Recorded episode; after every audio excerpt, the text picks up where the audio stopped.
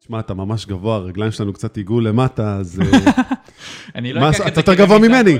אתה יותר גבוה ממני. אנחנו אותו דבר, תלוי אני בשעה מטר ביום. 94, אתה אתה אפילו במידה של הנעליים, אפילו מידה 49, 50.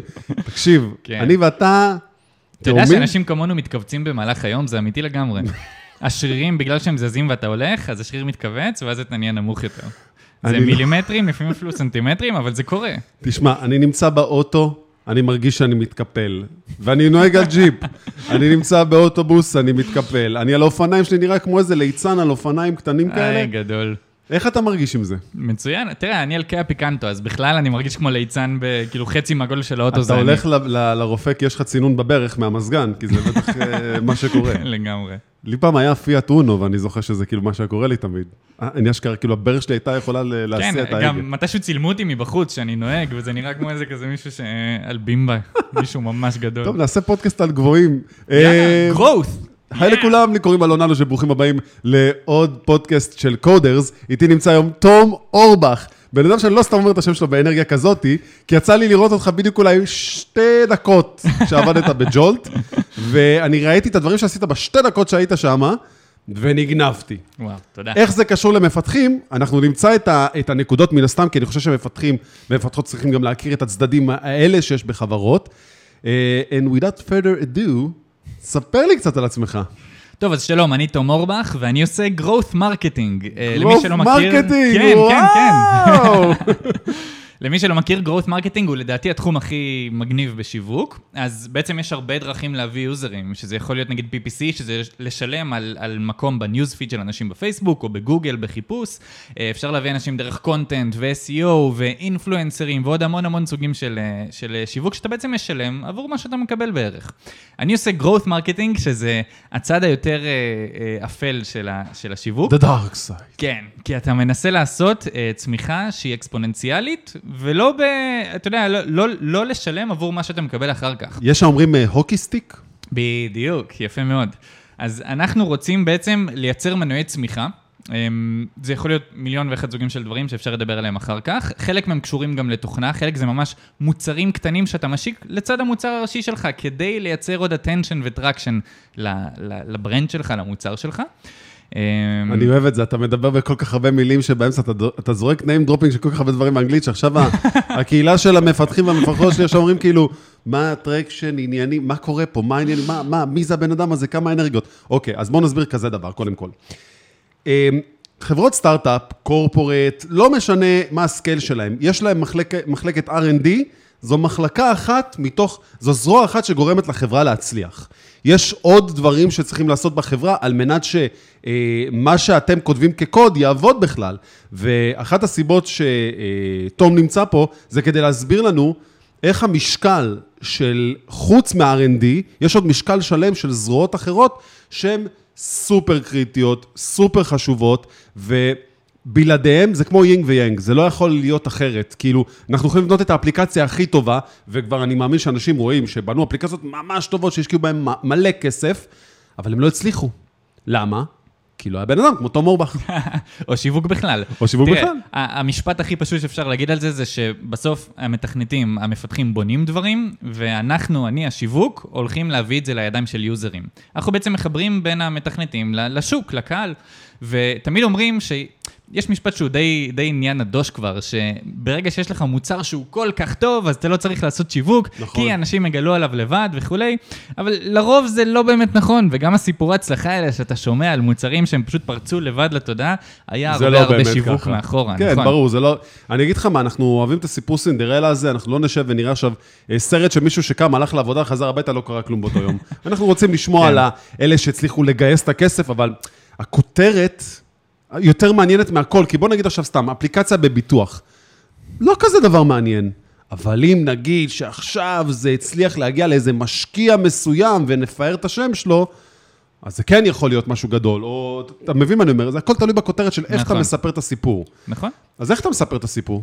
הסיפור הוא בגדול כל ה marketing כולו, כי ברגע שאתה אתה יכול לקחת כל מוצר ש, שמפתחים עושים ולמסגר אותו באלף דרכים. נכון. לקרוא לו בשמות אחרים, למתג אותו לקהלים שונים, ובסוף אה, איך שאתה מספר את זה, זה איך שהאנשים בצד השני יאכלו את זה. אז בוא נגיד כזה דבר, אתה נמצא היום, סתם לצורך העניין, ואני בכלל נותן קודם כל דוגמה היפותטית מסוימת.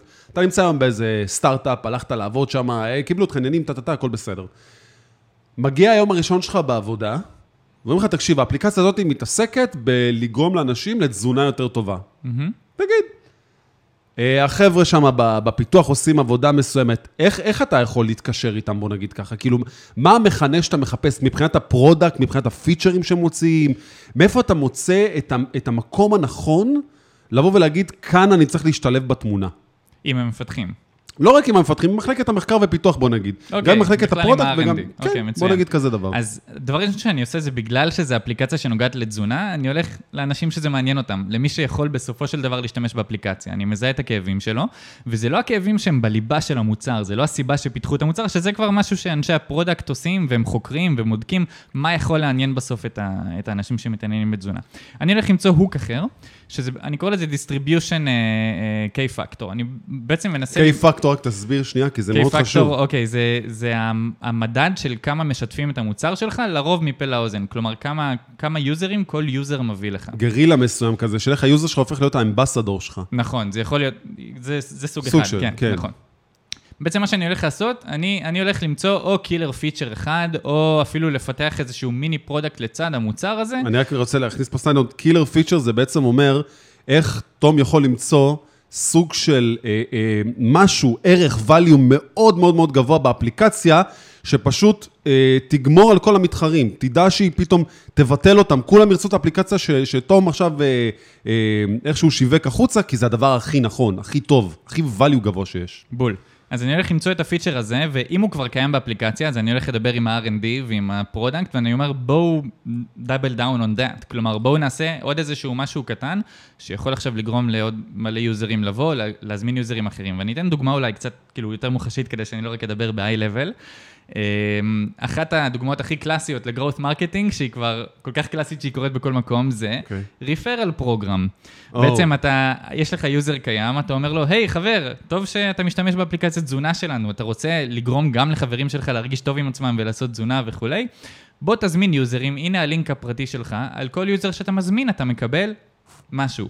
וגם ה user מהצד השני מקבל מתנה. קח נכון. אה, דוגמה Wolt למשל. Wolt, אם אתה נותן את הקוד שלך, אתה מקבל 30 ש"ח, וה user שיצטרף עם הקוד שלך גם כן מקבל 30 ש"ח. אמ, אז, אז, אז בגדול ה referral program הזה, זו דוגמה קלאסית למשהו שהוא יכול להיכנס אבל אתה יודע משהו? למוצר. אני אגיד לך כזה דבר. אני גם ראיתי אפליקציות שמציעים, אני לא צוחק איתך, כמה מאות שקלים כדי להצטרף ולהביא חברים אחרים. אפילו יותר מזה, חברות היום רוצות לשלם לי כסף על זה שאני מקבל מהם שירותים, רק כדי שאני אתן להם פידבק. כן. קח 50 דולר, קח 100 דולר, רק תיתן לנו פידבק. אבל אתה יודע מה העניין הוא? הפידבק הזה מאוד יקר להם. גם הרפרל הזה שאתה תביא הוא גם מאוד יקר, הם יודעים שהאינסנטיב הזה, כי, כי מה אומרים היום? אומרים, שמע, הפרסום של האפליקציות או השירותים, אולי אפילו שווה יותר לשלם לאנשים כסף שיורידו, מאשר שאני אני אמצא אותם דרך המודעות, בצורה הקלאסית. כלומר, ה referral הזה, בעצם הוא חוסך לי כסף. נגיד סתם, אם ה cost של להביא מישהו דרך מודעות יוצא לי, סתם אני אומר, 100 דולר, או לתת למישהו 50 דולר כדי שימליץ לחבר אחר, זה, זה עדיף לי, כי זה. מכניס לי בן אדם. גם ב growth marketing מתעסקים הרבה בפסיכולוגיה של השיווק, בהטיות קוגניטיביות, באיך אנשים מקבלים החלטות. ואנחנו רואים שוב ושוב ש... בן אדם, כשאתה רואה מודעה בפייסבוק, לעומת שאתה מקבל המלצה, אז ההמלצה מחבר היא הרבה יותר חזקה, פשוט כי אתה הרבה יותר סומך על אותו חבר.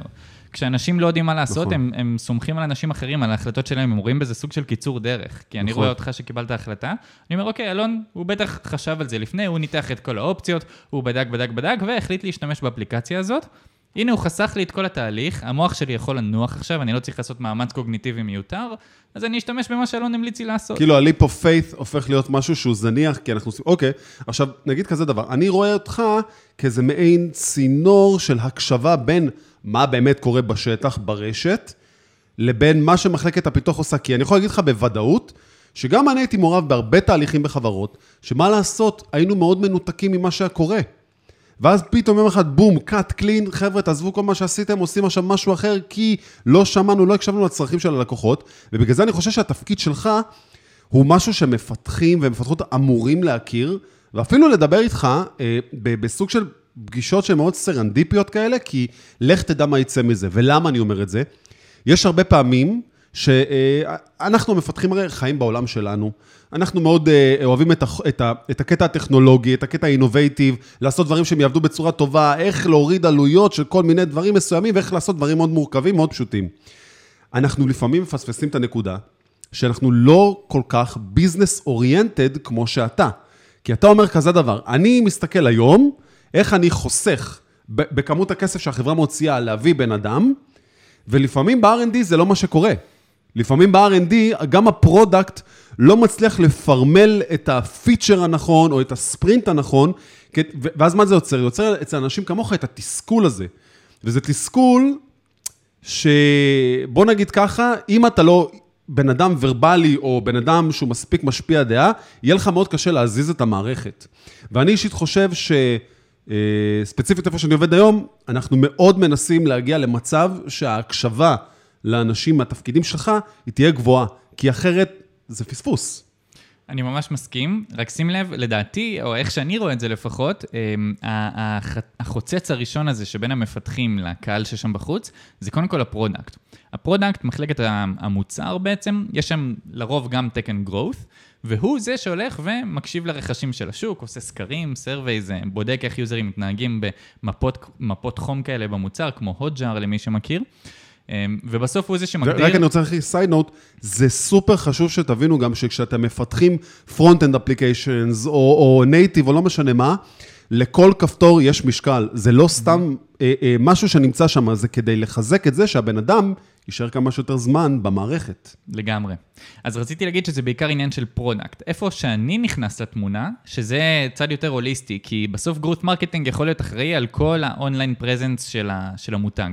אז הוא הולך ובודק מה אומרים בכל האינטרנט על המותג ועל המוצר הזה. אמ, והוא בעצם מביא תובנות שהן לאו דווקא בהכרח אנחנו צריכים את ה feature הזה, אלא, אלא על הקשיים האמיתיים של היוזרים בצד השני ועל הבעיות שהם חווים. נכון. זה יכול להיות ב onboarding, זה יכול להיות ב self service, זה יכול להיות בדברים מסוימים שלדוגמה, אני צריך live person שידבר איתי, שידבר איתי, מאשר שזה יכול לקרות באפליקציה. זה ממש יכול להתפרס לכל כך הרבה כיוונים. עכשיו, אה, אתה, לפי מה שראיתי, גם עושה וידאו, בכל הסיפור הזה, שאני חושב שזה כזה, אני קורא לזה סוג של אה, וידאו מג'יק כזה, כאילו, איכשהו אתה יודע להלהיב את ה...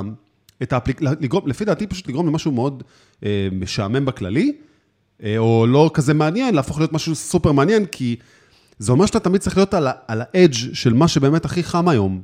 ו... איך, איך, איך זה קורה, איך אתה עושה את זה? אז זה... אם נחזור אחורה לסיפור, אז באמת הסיפור זה הכל. ויש גבול לכמה סיפור אתה יכול לספר עם משפט, שני משפטים, פסקה, אה, לבין כמה סיפור אתה יכול לספר עם תמונה, כי בווידאו יש לך 30 פריימים בשנייה, זה 30 תמונות על השנייה הראשונה. תחשוב על user שגולל ב social media, אה, אם יש לו כזה שני, שתי שניות של autoplay, שהוא פשוט גולל, גם אם הוא לא עוצר על הווידאו שלך, הוא רואה לפחות 60 תמונות. שאתה יכול לבחור מה להראות לו. ואתה מוסיף לזה גם סאונד לפעמים, אם ה mute הוא לא זה, הוא לא on uh, by default.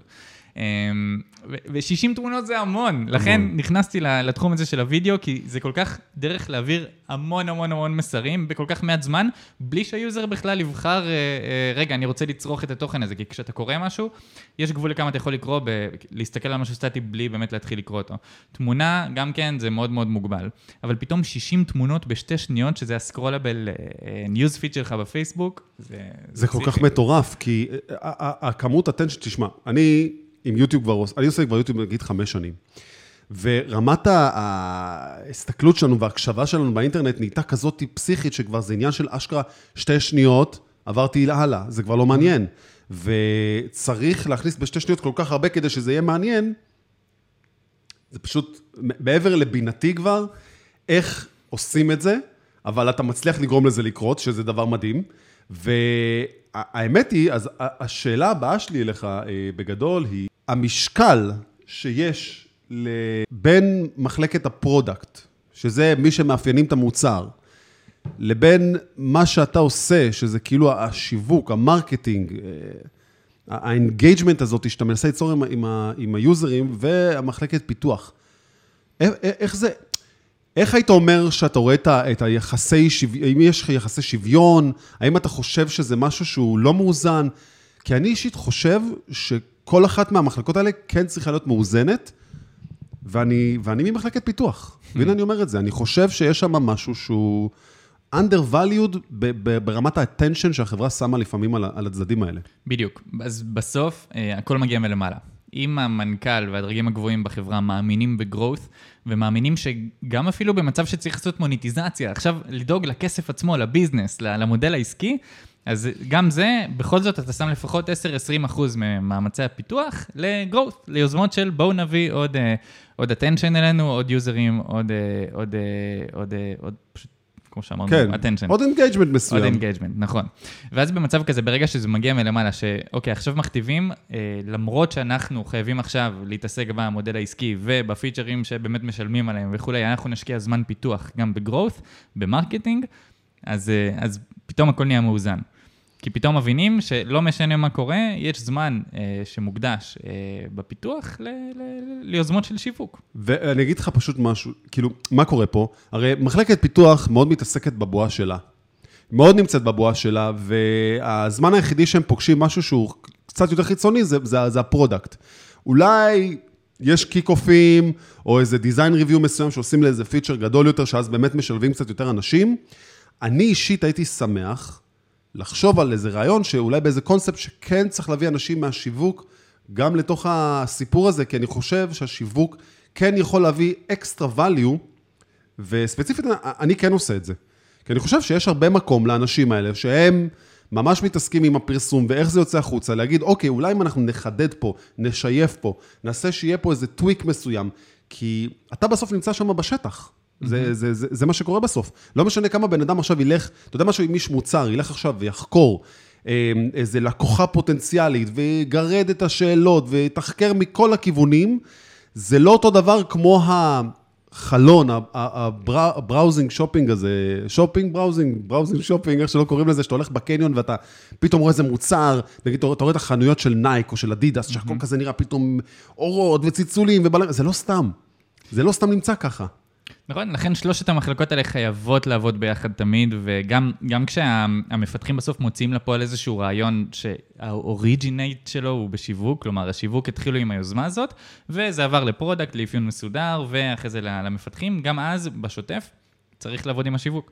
כי בסוף השיווק הם, הם כאילו ה stakeholders פה, הם אלה שביקשו את ה feature הזה, או את, ה, את המוצר הזה, ו, ובסוף כאילו זה, זה, הם, הם אלה שהשתמשו בזה החוצה, כדי למשוך כמה קשה, כמה קשה העבודה שלך? כי נראה לי שיש לך... אמ, תשמע, בפיתוח יש לך הרבה לחץ של יעדים מסוימים של לסיים ספרינטים בזמן, mm-hmm. וכמה שפחות חוב טכנולוגי. איך זה מתבטא אצלך? כאילו... אה, לגמרי, הם כאילו מתחרים על אותם ריסורסס כמו כל שאר המחלקות. אה, אני כן אגיד שבסוף זה, כמו שאמרנו, זה הגישה של הפאונדרים, של איך הם, אה, איך הם רואים את growth וכמה הם רוצים ליישם אותו. יצא לי לעבוד בחברות בעבר, שהייתי חייב, חייב, חייב, חייב לפתח כלים קטנים או דברים כאלה שנוגעים לתחום של החברה, ולא היה לי כוח פיתוח בשביל זה, אז הלכתי לכלים של no-code. ואני לא מדבר על וויקס וכאלה, אלא ממש code עם backend והכל. Zapier נגיד, או ש... בדיוק, לממשק בין כלים ב Zapier. יש פל... פלטפורמות בשם Adalo ו Bubble וכאלה, שהם ממש, הם... זה כמו וויקס, אבל עם כל הדאטאבייסים מאחורה, כל ה-Backend וחוקיות ו relationships בין עצמים.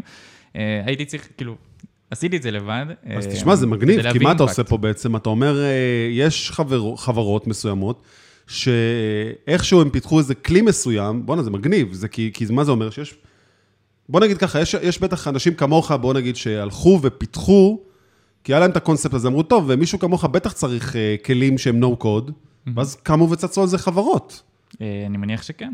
זה מה שקרה נגיד, נגיד זאפייר או אדלו, נכון, כמו שאמרת. נכון, נכון, אה, לגמרי, בטח, בדיוק. זה, בדיוק לאנשים כמוני שמתחרים על כוח פיתוח ועל ריסורסס ולא יכולים לקבל אותו בחברה. זה קצת, זה, זה קצת צמרמורת מה שאני חווה פה, כי בסופו של דבר מה שאתה עכשיו אומר זה, אני הייתי צריך פתרונות, הקהילה המסוימת שלי זיהתה את זה, בא איזה מישהו שהוא כמוך באותו title בטח, הקים איזה סטארט-אפ מסוים, מביא מפתחים, ובעצם אה, עשה, כן. עשה עוד סטארט-אפ מ- מדברים שהם הכי כלים שהם הכי no code. וואו, תקשיב, זה, זה מבחינתי מטורף. וכשבודקים מי משתמש בכלים האלה, זה בעיקר אנשי marketing, ואפילו קצת אנשי product, שרוצים לייצר מוקאפים כאלה לפני שזה נכון. עובר לפיתוח. וואו, זה, אז, זה אה, מדהים. זה מגניב, כן. אה, אז בוא נגיד כזה דבר, יש לך איזה, איזה סיפור כזה מעניין, אה, שבוא נגיד קרה לך לאחרונה, משהו שאתה חושב שהוא אה, איזה השראה מסוימת?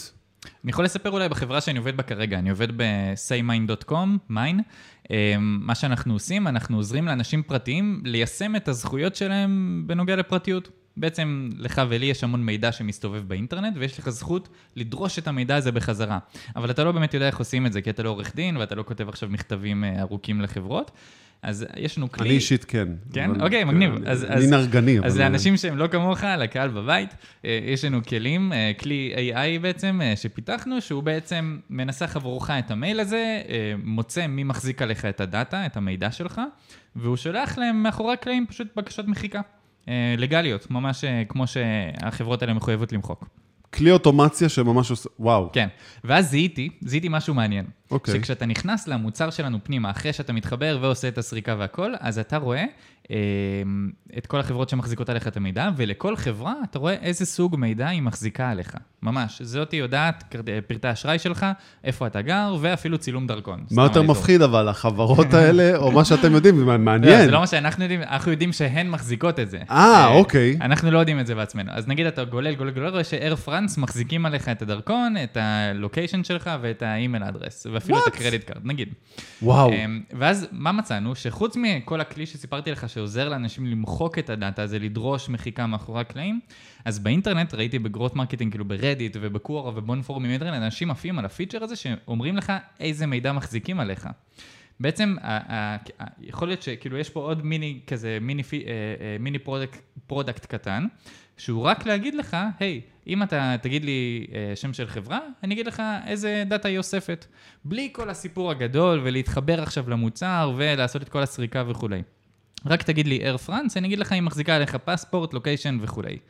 אז, אז על בסיס אותם רכשים באינטרנט, אנחנו בעצם מפתחים עכשיו כלי, שכל מה שהוא עושה, זה אתה מכניס לי אה, URL או שם של חברה, כמו Air France, ואנחנו אומרים לך איזה דאטה היא אוספת עליך. וזהו. יוטיליטי לחלוטין. ו- ומבחינת אה, אה, פאנלים, שאתם איך- צריכים איך לעשות את הדברים? האלה, עכשיו, למה אני גם נכנס איתך למקום הזה? כי אני חושב שהרבה, כמו שאמרתי, העניין הוא גם להרחיב את הידע של אנשים מהתחום, אה, שילמדו דברים. אז לדוגמה, אה, כשחברה רוצה עכשיו להתחיל לשווק את המוצר הזה, שכמו שנשמע, באמת, מדהים, כי לי לבד אין את היכולת לדעת את כל הדברים האלה בלי כלים כאלה מדהימים.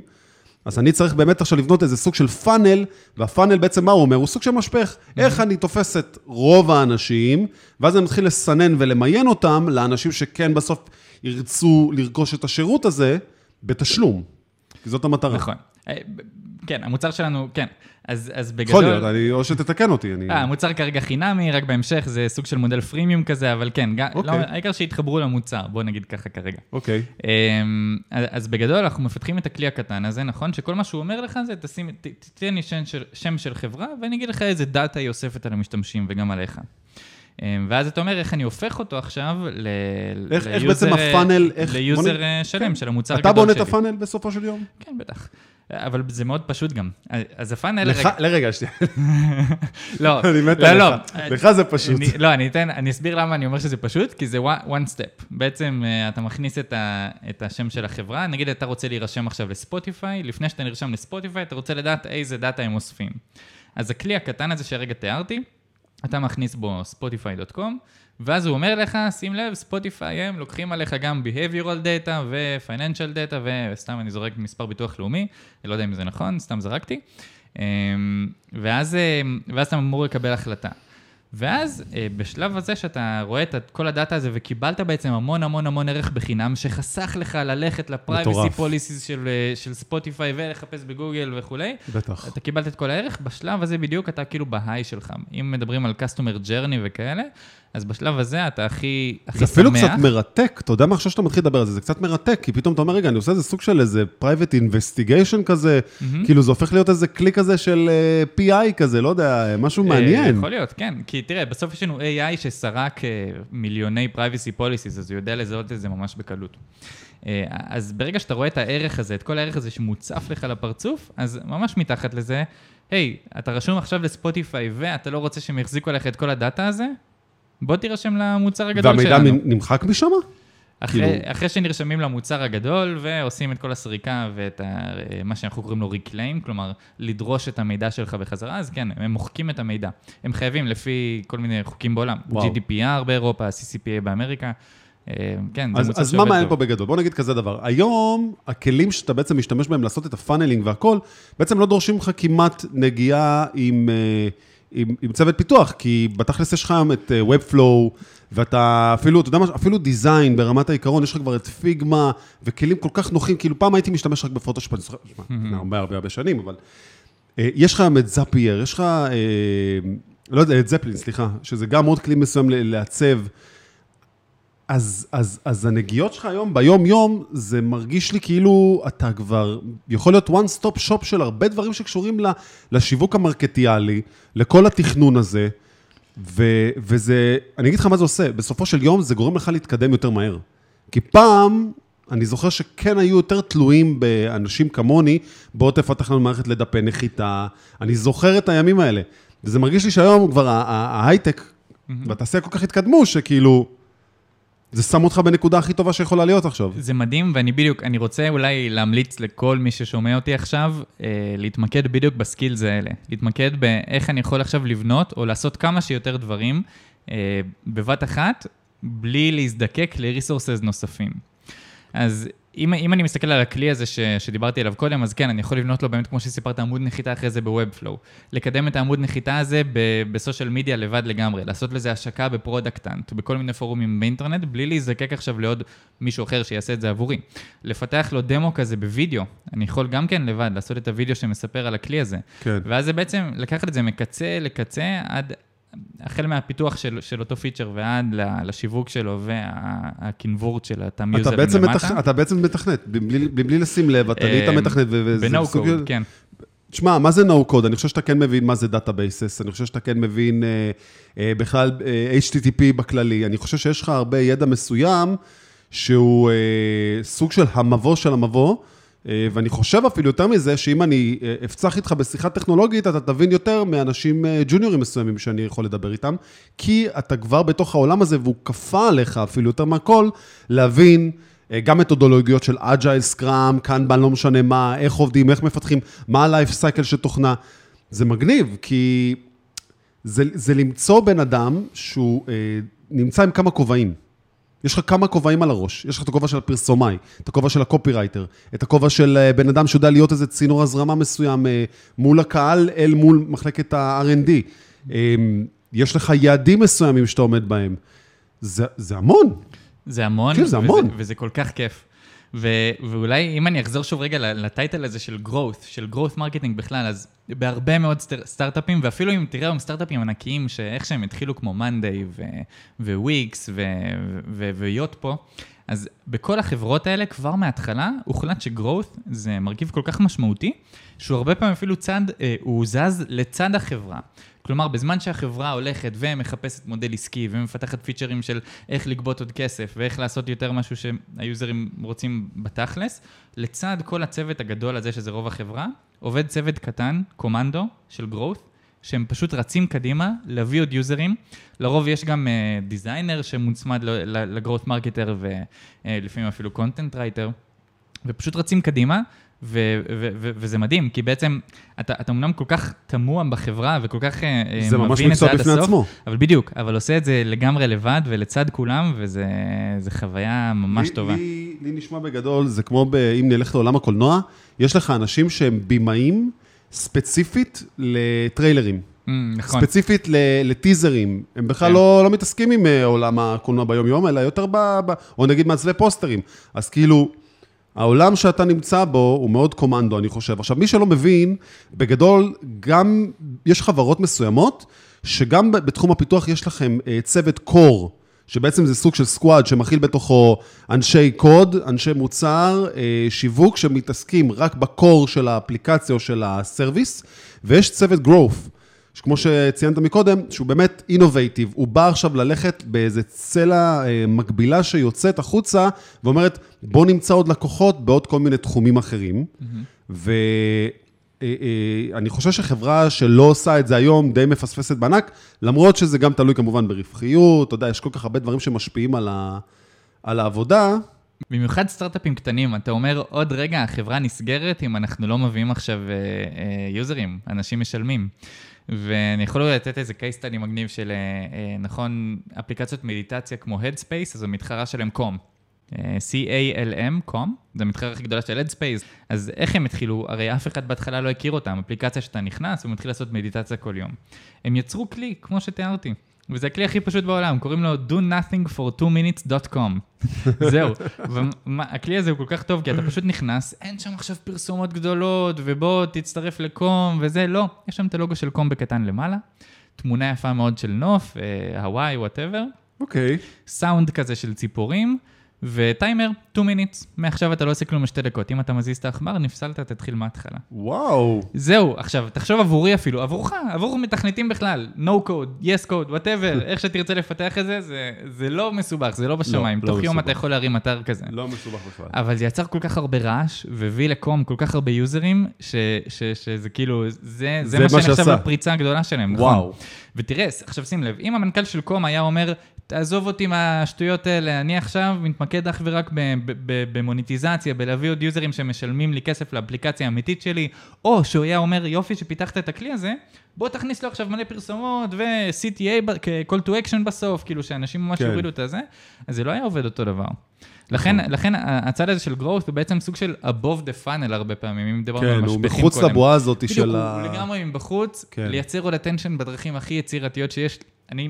זה בעיקר בלתת לפי דעתי, לתת value ערך. וכמה שיותר בחינם לפי דעתי. נכון, כמה שיותר בחינם, וכמה שיותר... אמ, לכל חברה חייב להיות את ה vision הגדול הזה, את ה story, ודווקא ב- בערך ש- שה growth נותן, זה דווקא מנותק מה story. זה נטו, אה, אה, ממש lean אה, value proposition, ממש קח ערך, מתנה וואו, לעולם. יפה, אמרת פה משהו יפה שהרבה לא הבינו אותו, אה, lean value proposition.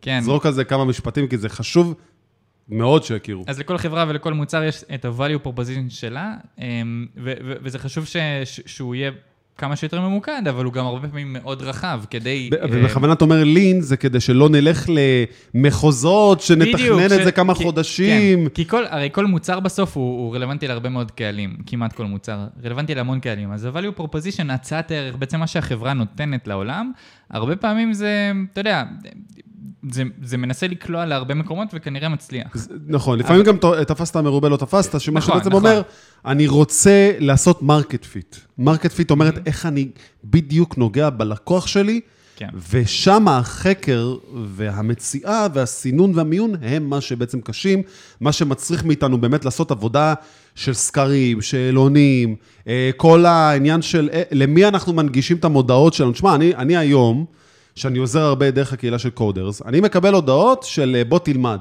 שזה הכי לא נכון, כי אנשים לא הצליחו לטרגט אותי נכון.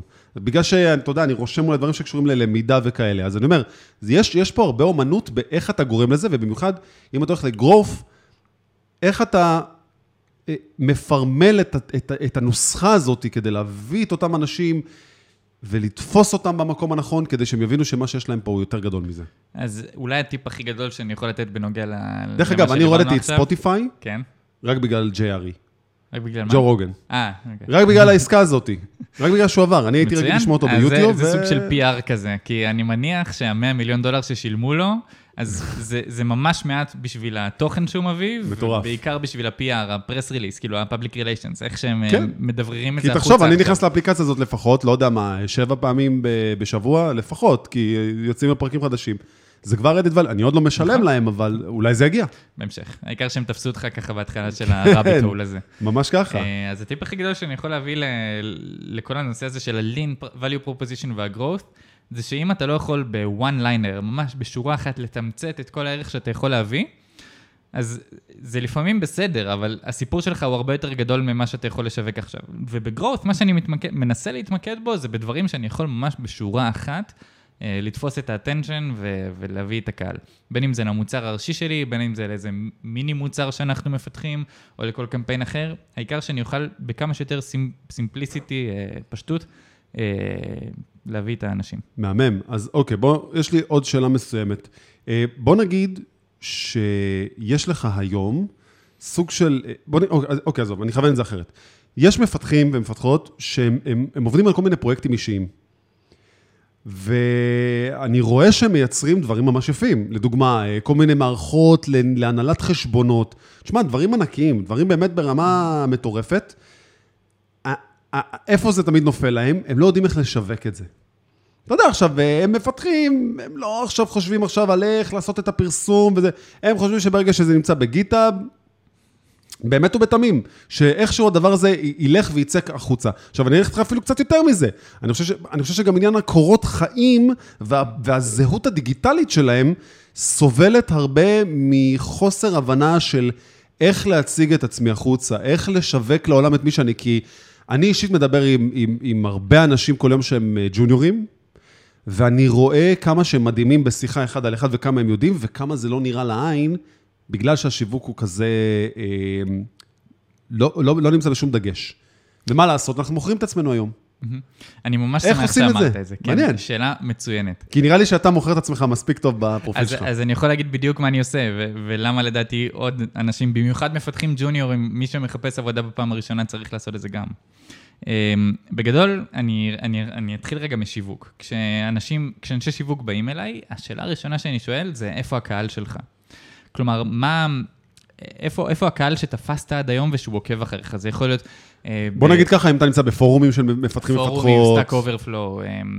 אבל לפעמים זה גם לא מספיק, למה? כי תחשוב שאתה לפעמים צריך להיות באיזה סוג של סיטואציה, שאם אתה רוצה למצוא עבודה, אולי אתה צריך להיות בפורומים אחרים. אז זהו, אז הקהל שלך הוא צריך להיות מפוזר בסוף, אבל זה יכול להיות, אז באמת פורומים, קהילות בפייסבוק, לינקדאין אם זה רשת מקצועית, אפילו אם בנית ניוזלטר, בלוג, אה, אתר כלשהו, אפילו אם...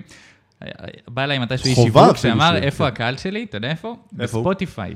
הוא בונה פלייליסטים, ואנשים עוקבים אחריו שם, ויש לו עשרות אלפי עוקבים. באמת? והוא ככה גם משדר אליהם מסרים. הוא יכול ממש ב description של הפלייליסטים, ככה הוא מעביר להם, היי, בואו תצטרפו, השקתי פרויקט עכשיו, בואו תיכנסו ל... מי שרואה אותי עכשיו ב vidcast, זה אני ככה. פותח את הפה בגדול ואומר כזה, what? אז אני ממליץ לכל אחד לשאול את עצמו, אוקיי, איפה הקהל שלי? ואם אין זה לגמרי בסדר, ל-99.9% מהעולם אין קהל, עדיין. אבל אפשר להתחיל לבנות אותו מאוד מאוד מהר, ואם דיברנו קודם על לתת ערך בחינם ולהנגיש דברים ולפשט, אז זה בדיוק מה שאתם יכולים לעשות. הרי אתם יודעים לתכנת, אתם יודעים שפות מסוימות, אתם יודעים, כאילו, למדתם דברים. אז בואו תהפכו את הדברים להרבה יותר פשוטים ותספרו עליהם בסושיאל מדיה. אני אישית חושב שצריך תמיד להסתכל על זה מנקודת מבט של עסק. כל דבר הוא עסק. אלון הוא גם עסק, הוא קם בבוקר, הוא הולך לעבוד, לתת שירותים בחברה מסוימת.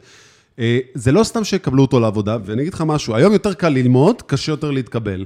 מהרבה סיבות, אה, וגם אולי בתחום שלך, כי בוא, תחשוב, אה, יש לך כל כך הרבה דברים שאתה צריך להציג ברעיון עבודה, כדי שיבינו מי אתה ומה אתה. עכשיו, איך אתה יכול להסביר את כל זה בשעה הרעיון? אפילו בשלוש שעות אתה לא תצליח להסביר את זה, זה כל כך הרבה אספקטים שאתה צריך לגעת בהם. אז מה אנשים אוהבים לראות? קבלות. תראו לי קבלות. עכשיו, לא מספיק רק הקבלות האלה של, אה, אוקיי, עשית איזה פרויקט, או לא משנה מה, זה גם איך אתה מציג את הקבלות הללו. Mm-hmm. איך אתה מנגיש את זה בצורה מאוד נוחה ויפה. אז אני כאיש שיווק שיש קבלות, אז לא משנה כמה פרויקטי צד עשיתם, אם זה לא הגיע לידיים של אף אחד בסוף, אז אני אישית פחות מתרשם. אה, ולכן המוצרים שפיתחתם והעליתם לגיטאפ זה מצוין, אבל בואו תעשו את ה extra steps. אתם יכולים להשיק אותם ב Product Hunt, שזה פלטפורמה להשקה של מוצרים ל-early investors שהם בדיוק כמוכם. אה, יעשו לכם upvotes כמו לייקים, ואז אתם תתברגו גבוה, תקבלו דירוג רשמי של Product Hunt. אני אפילו לא הכרתי את Product Hunt. product of the day, זה פלטפורמה מדהימה. אני בהלם. אז אני אתן ככה על קצה המזלג, בעצם כל יום, החל מ-12 בלילה שעון אה, קליפורניה, עד 12 בלילה למחרת, כל יום הוא מרוץ. כולם משיקים את הפרודקטים שלהם, את המוצרים שלהם באותו יום, ואז בעצם יש מרוץ מי יקבל הכי הרבה upvotes. וואו. אה, מי יקבל הכי הרבה זה. ומוצרים ענקיים הושקו שם, טרלו. אתה מכיר את טרלו? בטח, ברור. משימות? הוא התחיל מפרודקטן, ככה אני, הוא השיג את היוזרים הראשונים שלו. עם הג'וניורים, אני כאילו אומר להם תמיד, תפתחו Trello למשימות. מצוין, אז Trello התחילו בזה שהם השיקו את המוצר ב Product Hunt. ו Atlassian קנו אותם. נכון, בדיוק, בדיוק. מטורף. אנשים כאילו, תחשוב, אנשים משיקים מוצרים ב Product Hunt שבסוף בסוף אחרי, אחרי הרבה מאוד גלגולים, הם acquired, כאילו הם עשו אקזיט. וואו. אז זה מדהים. אז Product Hunt, תשיקו את המוצר שם, תדברו עליהם, תפתחו טוויטר, תדברו עליהם בטוויטר. למה? כי טוויטר יש לו אה, פוטנציאל להיות ויראלי אה, אה, מאוד בקלות אם אתם עושים דברים טובים. כי אתה מאוד מתומצת גם, זה כאילו. הכל שם מאוד... אני אוהב לתמצת, אני אוהב simplicity, אז זה בדיוק מה שאם אתם מצליחים לזקק את מה שבניתם, את הערך של מה שבניתם ככה לטוויט אחד, ל-240 תווים, או כמה היית שצריך. ממליץ להם אפילו ללכת ללמוד איזה סוג של funneling פשוט? כי אני אגיד לך למה אני אומר את זה. לדוגמה, יש לי ג'וניורית אחת שהיא באמת תותחית על, וכשהיא סיימה את הפרויקט שלה, הוא היה כל כך טוב, שאמרתי לה, את יודעת מה? תעשי גם סרטון הדגמה, ונדע גם לשווק אותו. וזה מה שקרה, ובעקבות זה פנו אליי ואליה כמה אה, מעסיקים פוטנציאליים לדבר איתה. מדהים. כאילו, עשינו את, עשינו את הפרויקט, היא ישבה עליו איזה שבועיים, תפרה את הכל, והיה שם איזה משהו ש... איזה צוואר בקבוק שלא הצליח לעבור. איך שעשינו את הסרטון, זה הקבלה. אני מת על זה, ובמיוחד אה, אני רוצה להמליץ, כאילו, תשחררו מה... כאילו, תעשו וידאו, אבל תשחררו מהפרפקציוניזם. כי הרבה פעמים חברים שלי ואנשים שאני מכיר שמתחילים לעשות וידאו, הם פשוט נוטשים את זה באמצע, הם מתעצבנים, הם לא, זה לא מושלם, אני לא יכול להוציא את זה החוצה וזה וזה. פשוט תשחררו, אפילו תפתחו לום או איזשהו תוסף אחר שמקליט לכם מסך, תעשו דמו של מה שבניתם ותוציאו את זה לעולם. בדיוק. זה... ואני כבר מתחיל לראות ניצנים של דברים כאלה שקורים בלינקדאין, ו- ותודה באמת ליקום שזה קרה סוף סוף, כי אני חושב שיש כל כך הרבה פוטנציאל שהוא לא ממומש, שאתה יודע משהו, אני אפילו אגיד לך יותר מזה, אני חושב שאתה אפילו, אם היית עושה איזה הרצאה, מכין אשכרה הרצאה של 20 דקות, לא יודע מה, ש- ו- ומעביר אותה לאנשים כאלה של איך לשווק את הזהות הדיגיטלית, אני הייתי נרשם. אני הייתי נרשם כי... אני כי... אעשה. אני אגיד לך גם למה, גם כי אני חושב ש... אתה יודע משהו, אם החברה שלכם כן תחפש בסוף אה, מפתחים ומפתחות, אתה יכול לעשות הרצאה כזאת ואנשים יגיעו. למה אני אומר את זה? כי עם כמה דברים שאני יודע, אני יודע שכל פעם שראיתי סרטון שהוצאת בעבודה שעבדנו ביחד, אני באמת הייתי בוואו. אני באמת הייתי בוואו. אני ראיתי מה אתה עשית שמה, וזה באמת אומנות לדעת, להבין מה הקהל רוצה, מה החברה נותנת, ואיך איך, איך לשווק את הכל גם באיזה סרטון מסוים, שבסוף הבן אדם שיקליק על הסרטון יגיע ללינק מיוחד, שייתן את האימייל שלו, שהוא יקבל את המתנה שלו דרך האימייל, ואז דרך המתנה באימייל הוא נרשם לאפליקציה, ואז דרך האפליקציה הוא בעצם מתחיל להתעניין בתכנים בחינם, ואז התכנים בחינם מביאים אותו לתכנים בתשלום, ואז בתשלום הוא משלם את כן, הכסף. זה משפך מורכב. סופר לא מורכב, חייב להיות וזה ככה. אפילו לא ABC testing לצורך לא, העניין. ממש לא. אז, אז מה שאני אומר פה זה שאנשי הפיתוח ונשות הפיתוח, צריך להתעורר ולהבין שיש פה הרבה דברים שקשורים לביזנס. והביזנס הזה, הוא חייב להתקיים על מנת שאתם תמשיכו לפתח את המוצרים של החברה. בלי אותם כלים, לא נצליח בעצם להיות במקום שאנחנו נמצאים בו כרגע. לגמרי. ואני אני באמת רוצה לחזור שוב לנקודה הזאת, שאפילו אם עוד לא בניתם את הפרויקט צד שלכם ועוד לא בניתם את הכלי הזה ש, שאתם רוצים ליצור באמצעותו רעש באינטרנט, תתחילו בלייצר תוכן.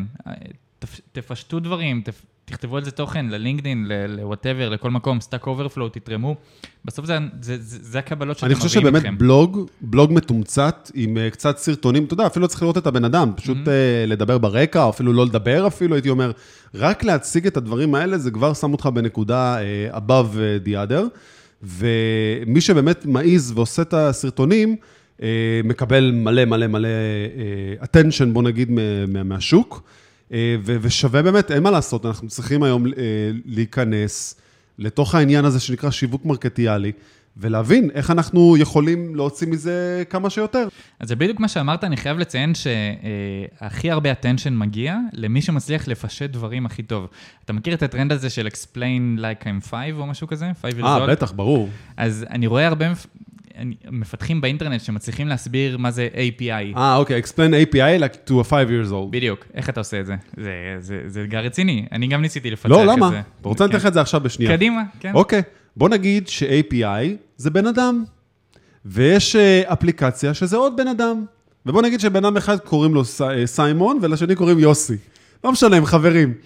ואז אה, יוסי יכול להתקשר לסיימון ולהגיד לו, תקשיב, יש לי פה איזה לקוח שאני מדבר איתו עכשיו מול הפנים שלי, ואני מבין, הנה, זו התעודת זהות שלו. תגיד, הוא קיים אצלך ברשומות שלך? ואז סיימון הולך, בודק את הרשומות, ואז הוא אומר, כן, הוא קיים אצלי פה, הנה, אני אעשה לך אני מחזיר לך עכשיו אני מעביר לך את הפרטים ב-SMS. לא יודע, זה... אז מה זה API? אז API, בסופו של דבר, זה שתי מחשבים שיודעים לדבר אחד עם השני. או, יפה, אז זו שפה משותפת בין שני... שני למה עשיתי את כל. הדוגמה הזאת? אני לא יודע, סיימון, אני לא יודע מי זה היה, היית אומר פשוט שפה משותפת. עכשיו, זה מדהים, כי תחשוב על כל אנשי השיווק וה product והמנכ"לים, שהם לא תמיד מתכנתים. ברגע שהם רואים בן אדם מתכנת בלינקדאין, שהוא ככה מנגיש ערך, שהוא נותן להם את הידע הזה, בואנה, סוף סוף אני יכול לדבר עם ה-CTO שלי, אני יכול להבין מה, על מה הוא מדבר כשהוא מדבר על API. בן אדם כזה, כשהוא, כש- כשהוא כותב על הדברים האלה בלינקדאין או בסושיאל מדיה אחר, שהוא מנגיש תכנים למי שלא מתכנת, זה, זה ה-holy grail, זה נכון. כאילו, זה הזהב. נכון. אז תעשו את זה, אתם יודעים כל כך הרבה דברים, תמצאו דרך לפשט אותם, דברו עם האחיינים שלכם, עם ילדים קטנים, באמת, תבינו איך הם, איך הם, איך הם מדברים, ו- ותכתבו על זה פוסטים, זה... אני זה- אני זה אישית זהב. חושב שלהשתמש באנשים הכי לא טכנולוגיים כדי לבדוק את המוצרים, זה הדבר הכי חשוב. כי, אה, אתן לך את הדוגמה הכי פשוטה, נגיד, תיקח את אבא שלי, שהוא בן אדם שעל כל שתי דקות, על כל דבר קטן שיש לו באייפון, הוא מתקשר אליי ושואל אותי, ולי אין בכלל אייפון, ואני כבר לא זוכר איך ה-OS הזה עובד. אה, אז, אז, אז כאילו הוא מתקשר אליי לכל דבר. אז אתה מבין שמשהו בחוויה שם לא זה, לא, לא מספיק מובן לו. ו, ו, ואני מסתכל ואני אומר כזה דבר, איך אני לוקח את אבא שלי לכל דבר שאני בונה ומראה לו, ואז אני רוצה לראות אם הוא מבין או לא מבין. ככה אני יודע, אתה יודע, חותמת גומי של עבד או לא עבד המוצר. אה, תראה, ההתחלה של האינטרנט, אם אתה זוכר, הייתה מאוד מלווה בהרבה כפתורים שנראים כמו תלת מימד, כאילו הם לחיצים, כן. הפאנלים היו די פשוטים. היום יש קומפלקסיטי מאוד גדול גם בשיווק. נכון, זה לא פשוט כמו פעם. כי אנשים אה, הם לא פראיירים. הם כן. כאילו, הם, הם אכלו את כל הקליק בייטים ואת כל ה... את כל ה... כן, היום אנחנו, שהיו. אני אגיד לך אפילו יותר מזה, אפילו היום אבא שלי מתקשר אליי ואומר לי, תקשיב, יש לי פה אה, URL, שאני חושב שאני אני לא צריך להקליק עליו, וזה, וזה, וכאילו, הוא עולה על זה, אתה מבין? זה כאילו כבר מתחיל אה, להיכנס לו למוח. נכון. ואז על מה אנשים כן סומכים היום? כי הם הרי הופצצו לאורך כל, כל 20 שנה האחרונות, הם הופצצו בפרסומות באינטרנט של תסמוך עליי, אני אתן לך כסף. לא נכון. נכון. whatever. כן. אז על מה אנשים כן סומכים? וזה בדיוק מחזיר אותנו לשיחה ממקודם. על אנשים שמכירים, או אפילו שהם לא מכירים. ברגע שהם יודעים ש-500 אלף אנשים כבר השתמשו באפליקציה הזאת, זה מדליק את רגע, אז אתה אומר עניין. הטראסט פה, הוא בא מתוך המקום של כאילו, אה, אני לא צריך לעשות את הקפיצה הזאת ל-believers האלה, כי בעצם יש לי כבר חבר שכבר נכון. בדיוק. עשה את הניסיון במקומי. בדיוק. ולכן ה-growth marketing הוא כזה קסום, כי בעצם התפקיד שלי זה לגרום ליוזרים הקיימים שלי להביא עוד יוזרים. זה יכול להיות באופן פסיבי, על ידי זה שאני מדבר עם אנשים חדשים, כלומר, לא אני, כלומר, המחשב מדבר עם אנשים חדשים ואומר להם, היי, אבי, חבר שלך משתמש באפליקציה הזאת, בוא תירשם גם. או שאני משתמש בהם באופן אקטיבי ואומר להם, קחו תגמולים, שזה ה-referral program, ובתמורה לזה בבקשה תזמינו עוד יוזרים. אז בעצם כל, ה, כל המגע האנושי הזה, כל ה, ה, ה, ה, לגרום ליוזרים להביא עוד יוזרים, זה, סוד הקסם בסוף. ככה אתה מביא אנשים באופן הכי trustworthy והדבר הכי מגניב פה, שאתה צריך לגרום לזה לקרות מבלי באמת לדבר איתם. כן. זה הדבר הכי מטורף פה בסיפור הזה, כאילו, איך אני מצליח להיכנס למוח של לקוח, ויש לו איזה סייפר מסוים שאני צריך אה, אה, לפצח אותו, זה מדהים. נכון. זה מדהים וזה לא נופל מבחינתי משום דבר שקשור לפיתוח. אני אגיד לך גם למה, כי הפסיכולוגיה פה מאוד מאוד מאוד חזקה. נכון. ולכן גם בשיווק הרבה פעמים מתייחסים לפרסונאז, לדמויות שונות שהם מדמיינים. אז נגיד, אה, אבא שלך זה פרסונה אחת, אבל כמוהו יש עוד מיליונים שהם די, אותו סייפר קורא להם בתוך המוח. ולכן אם מפצחים את, ה, את אבא שלך, אז בעצם אותו מסר יכול לעבור גם לכל אותם מיליוני אנשים שהם ממש דומים לו. ו- מעניין. ויש קבוצה ענקית של הטיות קוגניטיביות, שזה דברים שמשפיעים על המוח שלנו, שאיך שאנחנו מקבלים החלטות. צבעים, צורות. בדיוק, אפילו מדיניות תמחור כזה, אתה יודע, זה כל ה-9.90, למה הוא מוכר יותר מ-10 כן, וכולי. כן, נכון. כל הפסיכולוגיות האלה שבעצם נכון. אה, ערבה, או לא יודע, שלוש שמפו במקום שתי כן, שמפו. אז זה קיצורי דרך שעובדים על המוח שלנו, כי המוח שלנו בסוף עצלן. זאת אומרת, גם שאני במודע יודע שזה לא, אבל אתה יודע- משהו? כן, נפלתי בזה מתישהו, שקניתי. חיתולים לילד. בטוח. אז זה עובד על כולנו פשוט במידות שונות. אה, אתה יודע מה אני כן ראיתי? שהשמפו שאני קונה, אני מעדיף לקנות שתיים קטנים, כי בסוף זה יוצא לי 500 ו-500, שזה יוצא ליטר, בפחות כסף מלקנות את החבילה של ליטר? ה-750. או-אה. טוב, יפה. כן, אה, אז זה עובד על כולנו. מיותר אה, לציין שזה היה בדיוק בגובה של העיניים שלי, ואני גבוה. בדיוק, דברים כאלה. למרות שאתה נראה לי מעל הצרכן הממוצע, ככה שיכול? להיות איך אני לוקח ניסו להחביא את זה אותך, באנשים רגילים. איך אני לוקח את החיה שאתה, ואני זורק אותך במקום אחר שאתה לא מכיר. מה זאת אומרת? לקחת אותך מעולם הדיגיטל, ודווקא לשים אותך עכשיו, לא יודע מה, באיזה סופר גדול, לראות איך בן אדם כמוך שעושה marketing, ואתה יודע משהו? יש פה איזה עניין מסוים. אם לקחת אותך, נגיד סתם, אני אומר, לאיזה רשת טסקו, איזה משהו גדול כזה, אוקיי. ולהגיד איך אתה לוקח איש שיווק דיגיטלי, ואתה הופך את הדיגיטליות להיות משהו פיזי מעשי. מה היית עושה לסופר? הייתי צופה בסרט הזה. תחשוב, זה מגניב, זה כי, מגניב לאללה, כי אתה, כן. אתה לוקח אותך עם מה שאתה יודע לעשות, ואתה מיישם את זה בעולם הפיזי על איזה מדפים לשים, או פתאום להביא איזה דמויות הזויות. כן, ב marketing יש משהו שנקרא intent, אז כשאנשים גוללים ב social media ובמקרה נתקלים בך, אין להם intent. הם לא, הם לא חשבו עליך לפני, הם סתם רצו לנקות את המוח ולגלול אה, בפיד. כשהם נכנסים לסופר, יש להם intent גבוה כנראה לקנות דברים. אז זה, זה מאוד מאוד שונה. אה, וואו, כל- נכון, כי זה כבר קהל שבוי, נכנסת לסופר, אתה בפנים, לא אם יש לך שבוי, את אבל יש להם, הצורך. יש להם כוונה להוציא כסף. ו... אתה יודע מתי אני הכי מוציא כסף? 12 בלילה. למה? כי ב-12 בלילה אני מקבל מיילים ש... ודרך אגב, גם אני שולח הרבה מיילים ב-12 בלילה. למה? כי ב-12 בלילה אנשים בדרך כלל נמצאים אחרי סוף יום במיטה, נכון. והם נמצאים פשוט באיזה גלילה אינסופית עד שהם נכון, נרדמים. נכון, עד שהם נרדמים. ואתה פתאום רגוע, המוח שלך נקי, Hmm. הוא נמצא בתדר אחר לגמרי, מאוד מבודד, מאוד רגיש, ופתאום כל הצרות שלהם נשכחות, ואתה מוצא את עצמך ביכולת אז- לקנות מפסק חשמלי חכם. מצוין. אז מה שאתה אומר, אתה מנצל. פה, אתה מנצל פה חולשה. אם דיברנו על הטיות קוגניטיביות, יש הטיה מאוד מפורסמת בשם decision fatigue. בעצם ככל שהם מקבלים יותר החלטות, ככה היכולת של המוח שלנו לקבל החלטות רציונליות פוחתת. וואו. לכן ב-12 בלילה, אחרי יום שלם שעבדת, קיבלת הרבה החלטות, אתה בעצם נהיה חלש מנטלית. אני לא אומר שאתה חלש אופי, שאתה, אה, אני אקנה לא, הכל, כן, וזה מבין לא. מה אתה אומר. אתה פשוט, קשה לך יותר לקבל זה החלטות. ניצול של רגע ספציפי. ניצול של רגע, נכון. שאתה מוצא את אבל. איפה, איפה ההבדל פה? למה לא כולם משווקים ב-12 בלילה? כי אתה הולך לישון ב-12 וחצי, אבל הרבה מאוד אנשים הולכים לישון ב-10, אז בוא נסמן את זה בדף נחיתה. שמה? מתי אני הולך לישון. אה, אוקיי. מה הרגלי השינה שלך? מצוין, רק תענה על זה ונשלח לך קופון, סתם. תקשיב, לא, אנחנו- רק- כן, רק כן. לסיים את הנקודה, כן. אז ה-decision fatigue, אז בעצם אם אתה מנסה לשווק לבן אדם ב-12 בלילה, והוא יקבל את המסר רק ב-8 בבוקר, כשהוא הכי חד, כשהוא הרגע יתעורר, הוא שתה קפה, והוא עכשיו יכול לבלוע כל אה, clickbait שתיתן לו, אז אתה מאבד את כל הערך. אז כאילו זה זה משתנה מאדם לאדם, מהמם. כן. תשמע, זה, זה תורה שלמה. אנחנו, יש לנו עוד כמה דקות, ואני רוצה לדבר איתך על, אה, על עוד איזה שתי נושאים מסוימים. אה, אחד מהם זה כאילו, מי האנשים, הפרסונות, שהיית ממליץ, אפילו למפתחים ומפתחות, אה, אה, לעקוב אחריהם. כי מקודם סתם אמרתי לך, אם אתה מכיר את גרי וי, אמרת לי, בטח והכל. אה, זה לא שעכשיו אני רוצה שתספר עליו יותר מדי, אבל הייתי שמח אם תיתן איזה נקודה מסוימת, כאילו, למה כדאי להם אולי לעקוב, גם אם זה רק מהעיניים שלך, של, ה mark... של ה marketing והשיווק. כאילו, מה... מעולה. אז, אז כמו בכל דבר צריך לאזן, אז יש את האינפלואנסרים בשיווק המאוד מאוד גדולים, אחד מהם זה גרי וי, כמו שציינת, הוא כל כך, יש לו כריזמה מטורפת. נכון. והוא הוא פשוט... הוא גם משקיע אה, early adopter של אה, נכון, השקעות, של של כל מיני... נכון, הוא ממש מלמד mindset של איך לחשוב כמו איש שיווק. אבל כן. למה אני אומר אה, איזון? כי צריך לקחת את זה with, with a grain of salt, שבעצם הוא מדבר הרבה level, הוא לא יגיד לך עכשיו, הנה זה הפאנל, זה התוכנית, בוא תעשה את זה א', ב', ג'. נכון. אה, תפסת מרובה. בדיוק, בדיוק. עוד אחד אה, מאוד, אה, מאוד דומה שאני מאוד אוהב, זה ניל פטל. הוא נחשב לאחד ממומחי ה-SEO, שזה קידום אורגני בגוגל, אחד ממומחי ה-SEO הכי גדולים בעולם. יש לו בלוגים של אלפי מילים שייתנו לכם מדריכים על בערך כל מה שאתם צריכים לדעת. אבל גם הוא הרבה פעמים ב-high level ו-with a grain of salt. איך לאזן את זה? אתם אומרים, אני, אני קיבלתי את כל המנות אה, marketing האלה מהאינפלואנסרים ומאוד נהניתי. תיכנסו ל-everybodyhatesmarketers.com. זה מישהו שהוא בדיוק באנטיתזה הזאת. הוא אומר, אוקיי, הנה, קיבלתם את ה... את ה, את ה כאילו, את, ה, את, ה, את החזון, את level, עכשיו בואו אני אלמד אתכם תכלס מה עושים.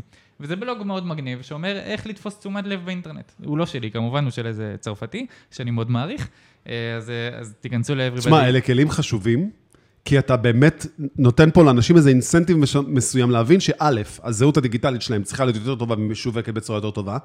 אני חושב שגם אנחנו חושפים פה הרבה מהעולם שלך, שאולי עכשיו זה יעשה איזה סוויץ' לאנשים, להבין שכאילו, אוקיי, לא הכל זה רק קוד, לא הכל זה רק טכנולוגיה, יש פה בעצם הרבה ביזנס שמדובר באיך בכלל להביא את האטנשן מאותם אנשים, שזה סופר חשוב.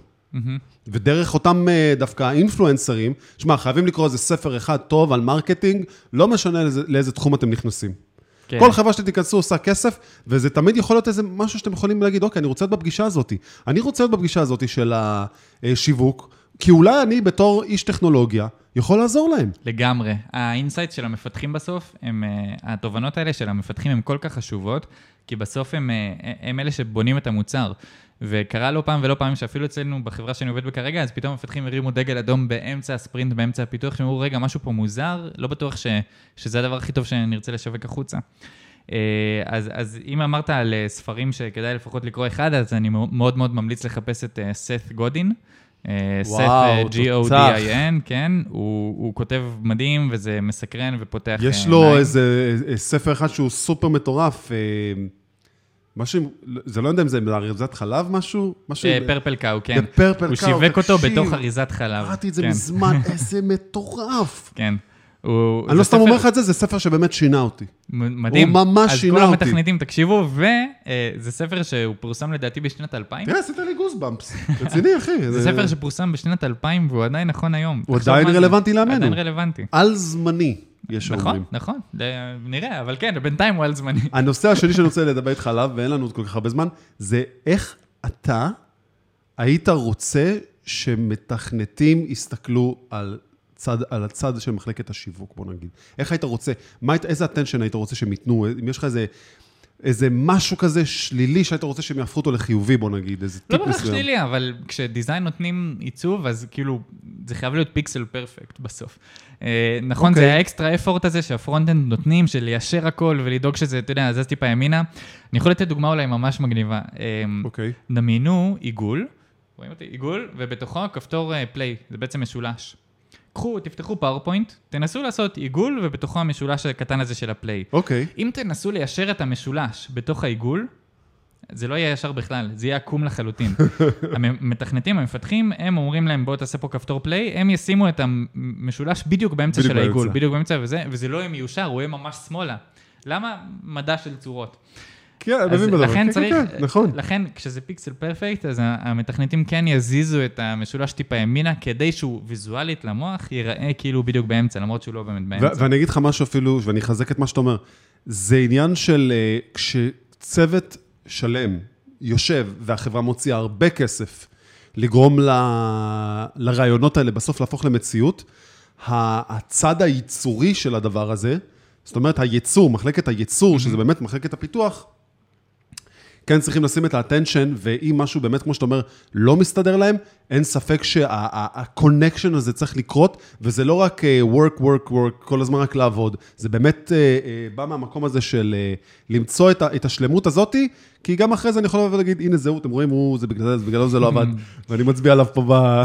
כן. תחשבו, ל- תחשבו למוצרים שאתם משתמשים, המתכנתים. כלומר, מישהו, בסוף כאילו, איך שעשו אותם פיקסל פרפקט והכל מדויק וזה, אז, אה, אז, ככה, אז ככה תרצו גם שהמוצרים שלכם יראו. ו... מהמם.